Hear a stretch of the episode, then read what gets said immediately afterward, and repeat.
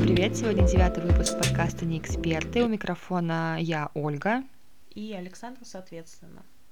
Сегодня мы поговорим о такой теме, как депрессия. А, тем более, что в период коронавируса количество людей, страдающих депрессией, увеличилось. По данным журнала Lancet, во время коронавирусной инфекции случаев клинической депрессии и тревожных расстройств увеличилось более чем на четверть. А, более затронуты оказались женщины, из них пришлось 35 миллионов избыточных случаев клинической депрессии. А по, вообще по официальной статистике, не учитывая коронавирусную инфекцию, женщины страдают депрессией в два раза чаще, чем мужчины. Но здесь стоит учитывать, что, скорее всего, дело в том, что женщины чаще обращаются к специалистам, а мужчины традиционно для них обратиться к специалисту это показать слабости, и, как правило, они снимают подобные проявления алкоголем, трудом, компьютерными играми, экстремальными видами деятельности и так далее. По оценкам экспертов, депрессии вообще во всем мире может страдать более 300 миллионов человек. Странами самым высоким показателем депрессии оказалась Исландия. На третьем месте Германия, на втором Люксембург. А что касается групп населения, то наиболее подверженным депрессии являются пожилые люди, которые не родились в Европейском Союзе.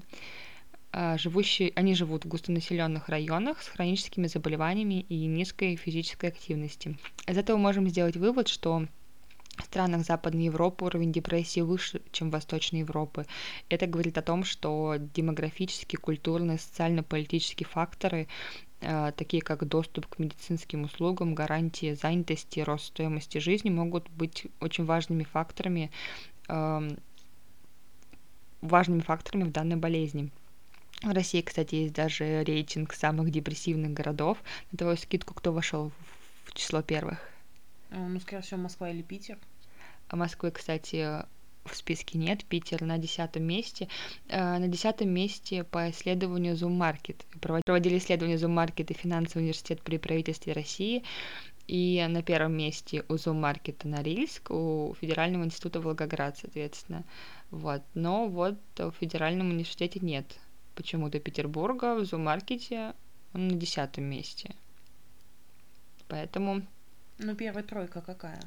Первая тройка, так, смотри, значит, Норильск, Пермь, Саратов, Зумаркет и Волгоград, Курган, Ульяновск. Ну, это оп- э, людей опрашивали. Угу. Это были опросы. И так, наверное, стоит подойти уже непосредственно к определению слова депрессия.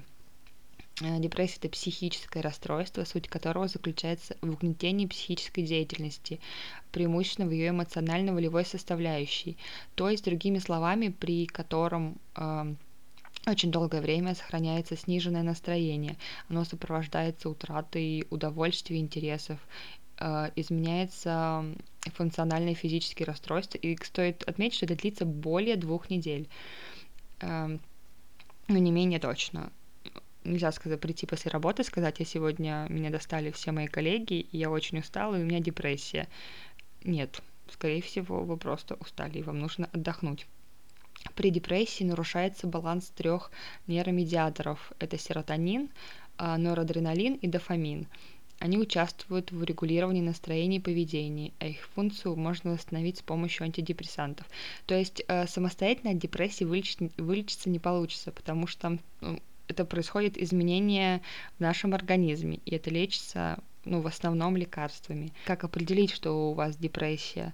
Расскажет про это Саша.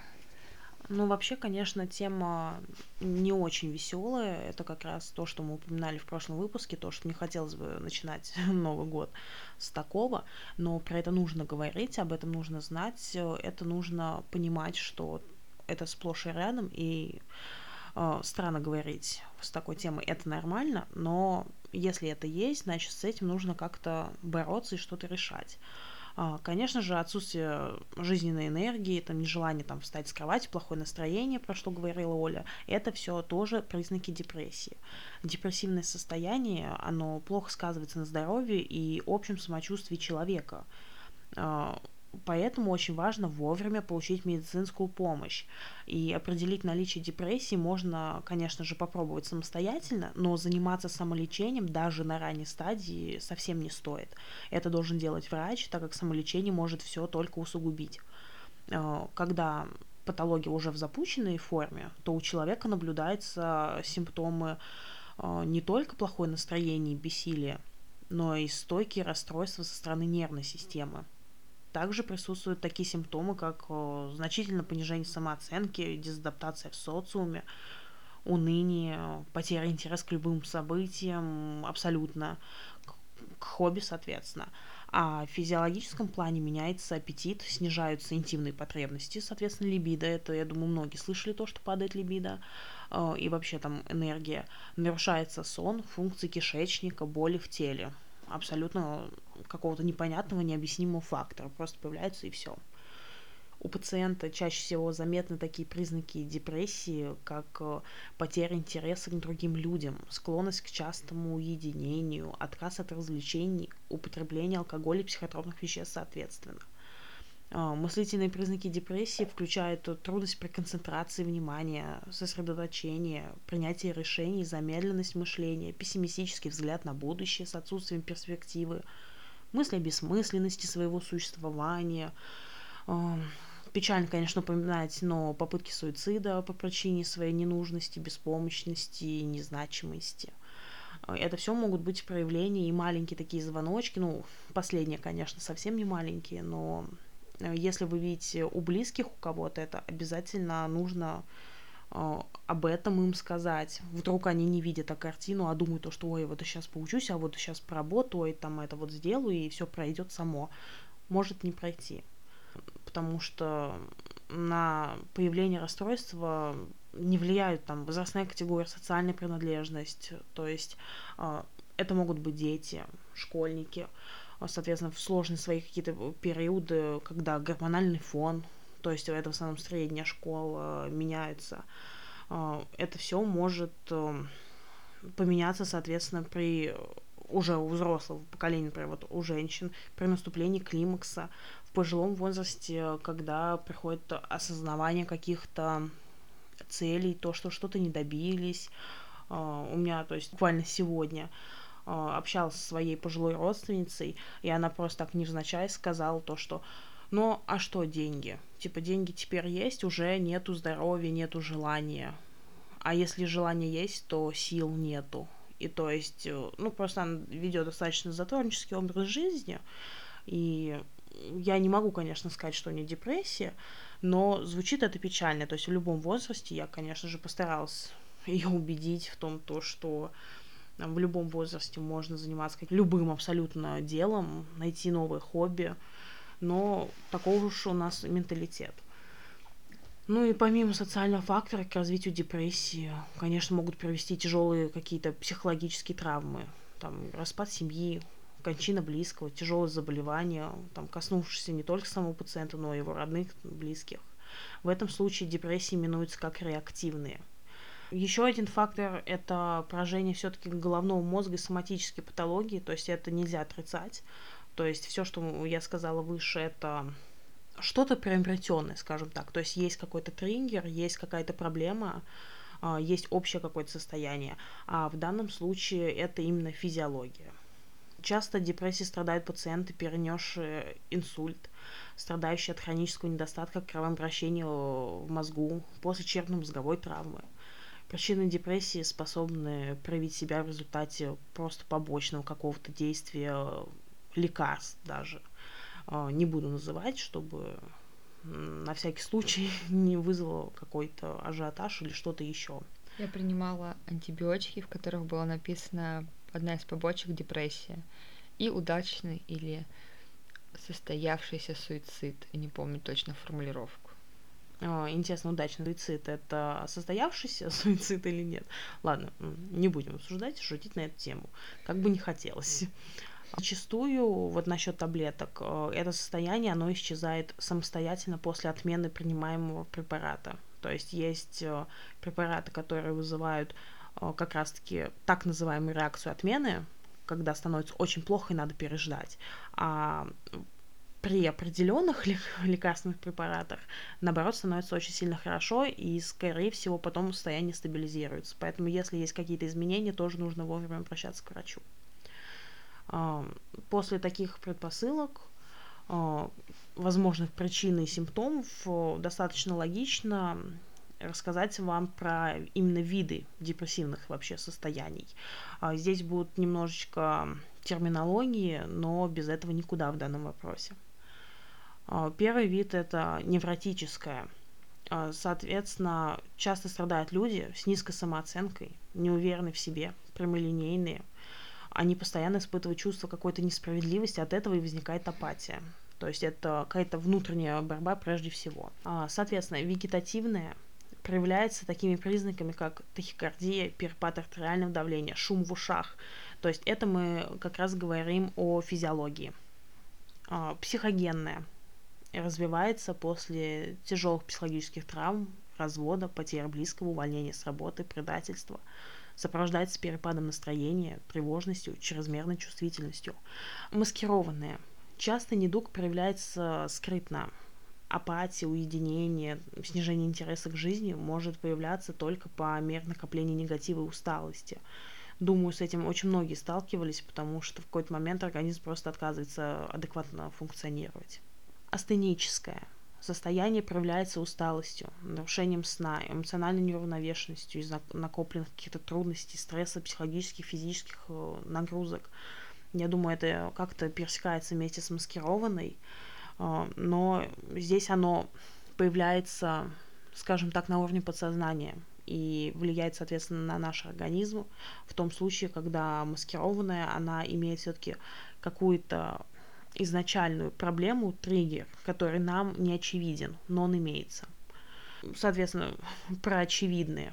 Послеродовая э, депрессивная фаза возникает обычно через 10-14 э, дней после родоразрешения.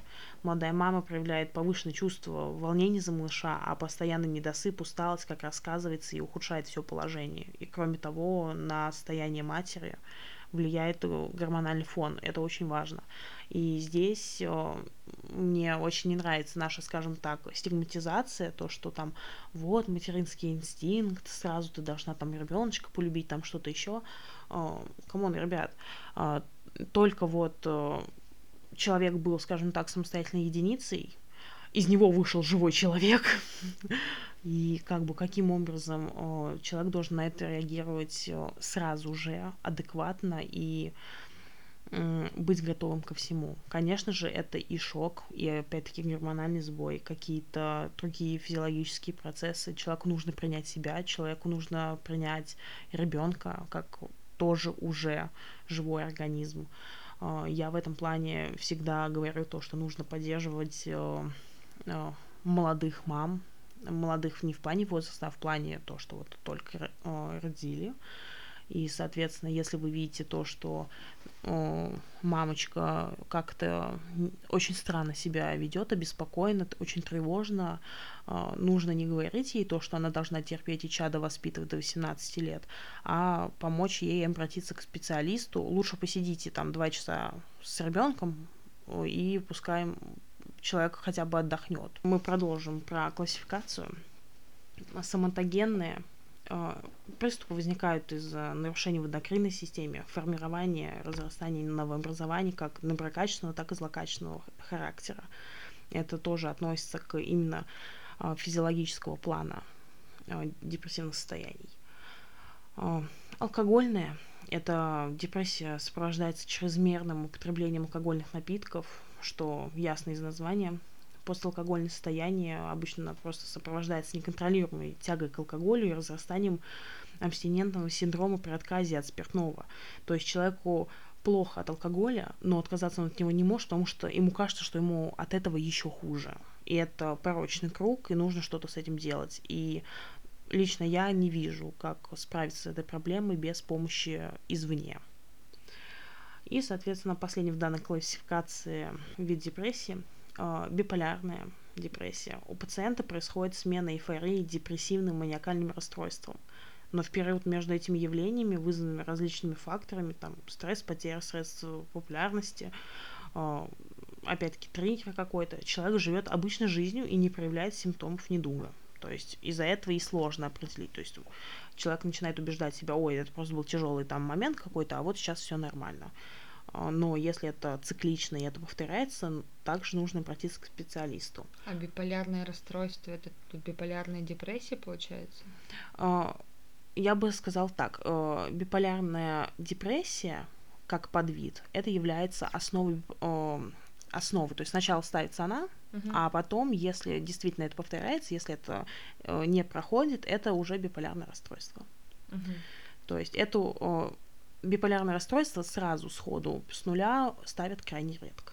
Uh-huh. Для полного понимания картины, конечно, нужно врачу ознакомиться с абсолютно всеми симптомами, указывающих именно на депрессию, а не на другое психологическое расстройство. Так что вопрос Оли, он абсолютно в тему. И как раз э, поговорим про формы депрессии. Вышеупомянутое биполярное расстройство – это как раз форма депрессии. И оно проявляется как расстройство настроения, но протекает фазовым течением. То есть эти фазы, они непростые, они длятся неделями и месяцами.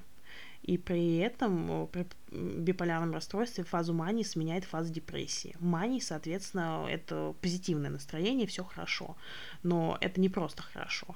Это у человека прям горит какая-то звезда во лбу, э, он полон планов, мало спит, не, не, анализирует абсолютно препятствия, ему все нравится там, э, начинает совершать какие-то необдуманные действия и пропадает критическое мышление у человека. При биполярном расстройстве наблюдается значительные коэффициенты генетического вклада, что говорит о том, то, что э, все-таки это передается по наследству, поэтому, ну, в принципе, я часто вычитал такую информацию, то, что большинство психологических именно заболеваний, они как-то связаны по наследству. Э, при невротической депрессии генетический вклад ниже и более значительную роль играют э, психосоциальные факторы. При таком расстройстве не бывает фазы мании, нарушения мышления, тестирования реальности, там, бреда, галлюцинаций. И лечение невротической депрессии в, больш... в большей степени зависит от психотерапевтических процедур. То есть это, э, как бы так выразиться, меньший зол. Другая форма депрессии – униполярная депрессия – то есть депрессивный эпизод. Он может иметь три степени тяжести – легкую, умеренную и тяжелую. Это состояние длится не меньше двух недель, как также выше упомянула Оля. Если депрессивный эпизод повторяется, то диагноз меняется с депрессивного эпизода на рекуррентное депрессивное расстройство, то есть на периодически всплывающую депрессию. Человек может переносить депрессию один раз в жизни, а может страдать ею два раза в год. Ну, кроме того, есть такие формы нарушений настроения, как э, циклотемия, дистемия. А, кому интересно, можете изучить, но вкратце, дистемия – это свойство человека пребывать в мрачном настроении, иметь пессимистическую картину мира и ни разу не обращаться к психиатрам. А циклотемия – это дистемия с наличием фаз, при которых дистемическая фаза сменяется фазой хорошего настроения и на, наоборот – Отличие от биполярного расстройства в том, что эта характеристика связана именно с мировоззрением человека, личностью.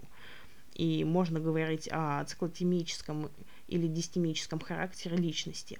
Такая депрессия, она занимает всю жизнь, и если человек э, специально над этим не работает, и это радикально не ограничивает его в жизнедеятельности, человек живет, но просто не понимает, что с ним происходит. Вот мы с вами разобрались с видами форм депрессии вполне логично поговорить о том, как лечить и что в наших силах. Да, потому что в отсутствии лечения депрессии может привести к попытке самоубийства. Об этом Саша сказала, о том, что мы перестаем общаться с людьми, а, то, что у нас может отсутствовать какая-то а, потребность в общении, из-за этого могут распадаться браки, вообще любая функция, связанная с взаимодействием с обществом, может, ну, как бы очень сильно нарушиться, в том числе и проблемы на работе могут появиться. Для лечения депрессии можно обратиться к психиатру, э, к психотерапевту и психологу. А чем они отличаются? Психиатр занимается лечением депрессии, то есть э, психиатр лечит тяжелые болезни лекарствами. Он может поставить вам диагноз, выписать рецепт, чтобы вы пошли в аптеку и купили себе лекарства. Психотерапевт э, лечит путем проведения специальной терапии, которая предусматривает разъяснение, беседы, поиск решений вместе с пациентом. А психолог просто занимается, ну, в данном случае, консультацией он не может назначать лекарственные препараты и какие-либо обследования. А, есть основные направления терапии в лечении психотерапия, фармакотерапия и социальная терапия. Важным условием для эффективности лечения это сотрудничество и доверие врачу. Мы должны приходить и доверять и озвучивать все, что с нами происходит. Важно строго соблюдать а, все предписания врача, все режимы врача. И если мы говорим о таблетках, то правильно соблюдать дозировку. А, зачастую депрессии нет какой-то четкой причины, поэтому способов лечения может быть несколько. Обычно депрессия лечится одновременно при помощи лекарств и психотерапии. А при депрессии могут также помогать терапевтические беседы, которые проводят в основном психиатрические работники при поликлиниках. А лекарственная терапия кстати, тоже вот по поводу лекарств существует много разных стигм, типа условно, что от э, таблеток, от депрессии могут быть сильные побочные эффекты. Действительно могут быть, но делятся таблетки на э, препараты старого поколения, нового поколения. От препаратов старого поколения действительно могут быть э, какие-то э, серьезно ну, заметные побочные эффекты, от нового поколения, скорее всего, нет. Это больше э, исключение, чем правило. Э, с помощью лекарств вам их назначает сам врач, и нельзя себе самостоятельно подбирать антидепрессанты, так как э, вот ранее Саша озвучила, есть э, разные виды депрессий, и поэтому дозировку, конкретные таблетки, что конкретно нужно вам, подбирает врач под вас. Самостоятельно вы вряд ли себе сможете подобрать. У них существуют специальные таблицы, где они все отмечают, уже непосредственно назначают вам определенный препарат.